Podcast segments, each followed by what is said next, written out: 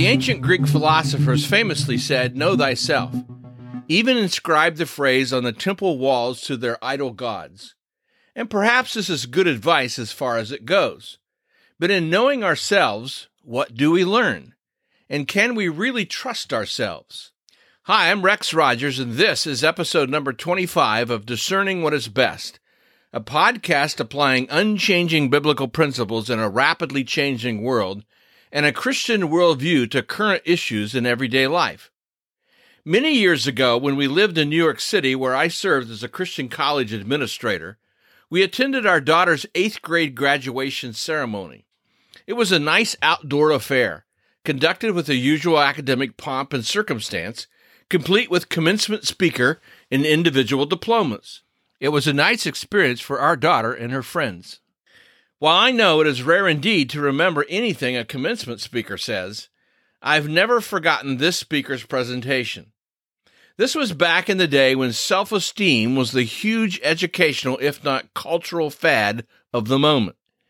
Everyone was into raising their self esteem, and books were pouring off the shelves, especially those aimed at women or children.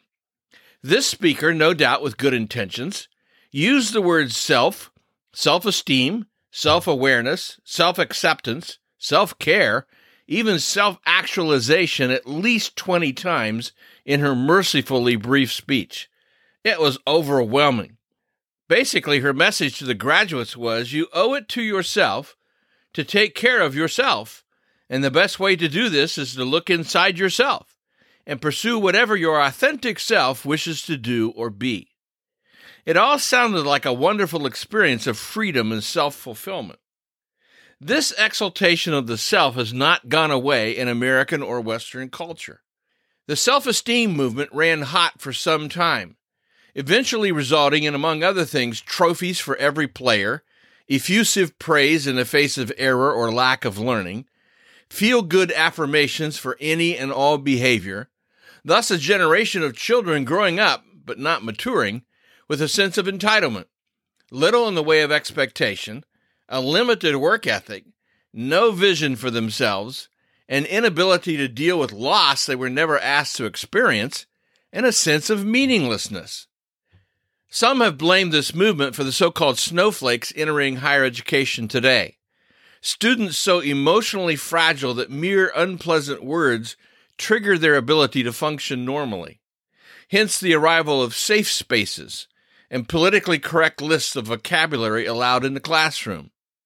And sadly, if ironically, for all this attention to the self, young people today are unhappy. Add to this the ubiquitous internet. Every day, online influencers essentially say the same thing in thousands of Instagram posts, TikTok videos, and websites promoting products that ostensibly improve the self. Celebrities model this message as they post daily logs of their lives built around their appearance, beauty and fashion, materialistic excess, jet set lifestyles, opulent homes, non-stop parties, sensuality, and promiscuity. Whatever they desire, they do, because, well, they are the beautiful people whose lives are a model for us all. No one says it, but the message is hedonism is healthy. Self actualization, indeed self aggrandizement, is the ultimate path to the good life, to utopia, to heaven on earth. Now, I understand that some individuals, perhaps because they have been badly mistreated by parents or others, suffer from a serious lack of personal confidence, i.e., self esteem. I understand this condition, particularly when resulting from emotional or psychological damage, is a very difficult challenge to overcome. I am not minimizing those people's pain or otherwise ignoring their hurt. We should care about them. There is a biblical understanding and a Christian way to encourage and to help these people. Now, this podcast is about discerning what is best. If you find this thought provoking and helpful, follow us on your favorite podcast platform. Download an episode for your friends. What I am saying is that while personal confidence and self esteem, rightly understood, are wonderful blessings, promoting a philosophy rooted in humanism, self esteem, or specifically the self, as the answer to all our life problems does not work. We hear bland statements like just believe in yourself, or practice self love, or one of the deepest ways to increase confidence is to connect to your inner power. Or how about this one? The more you believe in yourself, the more you trust yourself. The more you trust yourself, the less you compare yourself to others. Another one. Spirituality is not adopting more beliefs and assumptions, but uncovering the best in you. One more. No one knows your truth but you. If you're secure in yourself, no one and no thing can touch you. The problem with all these comments that in essence say trust yourself is that yourself is inherently untrustworthy.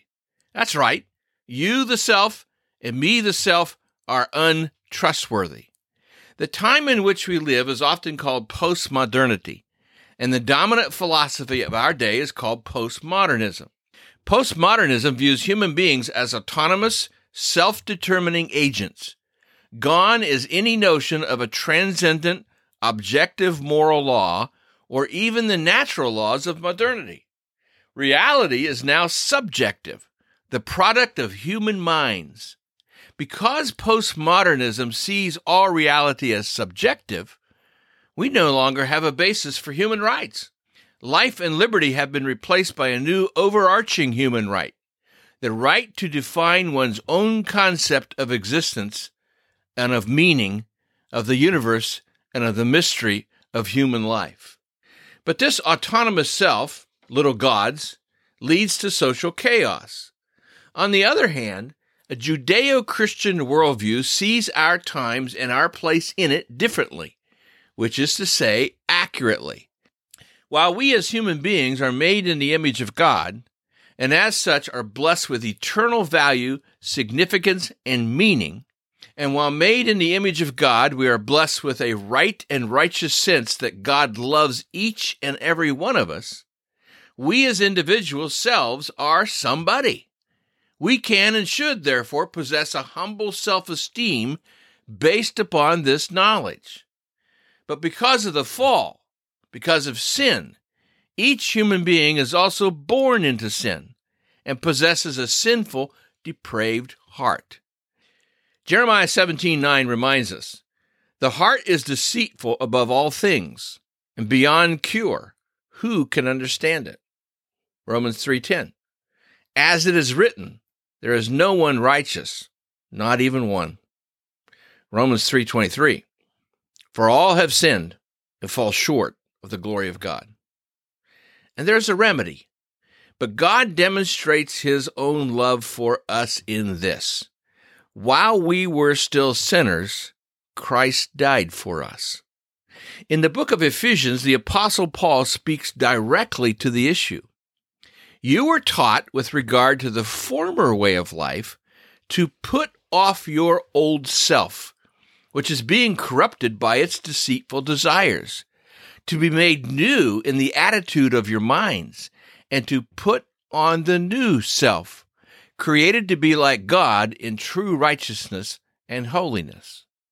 The Word of God describes humanity as we are, created in God's image and uniquely ultimately valuable. That is, we all matter. But we are also members of a sinful, fallen human nature, capable of great evil and in need of redemption provided through Christ. The point is, if we simply look inside ourselves, we find a sinful heart. We find someone untrustworthy. We find attitudes and values that do not conform to what God wants for us which is to say, what is best for us. So, if we really want to improve ourselves, to change the self, we need to look not inside, but outside ourselves to gain perspective, to know who we are, and to discover what may be done to bless our lives. The self cannot fix or save itself. Let me say that again. The self cannot fix or save itself. Pursuing the self's natural desires leads us into hopeless hedonism, a toxic brew of shiny objects that only leads us to the broad path of destruction. Meanwhile, God has not left us adrift.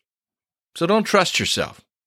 Rather, trust in the Lord with all your heart and lean not on your own understanding. In all your ways acknowledge Him, and He will make your paths straight. That's right out of the book of Proverbs.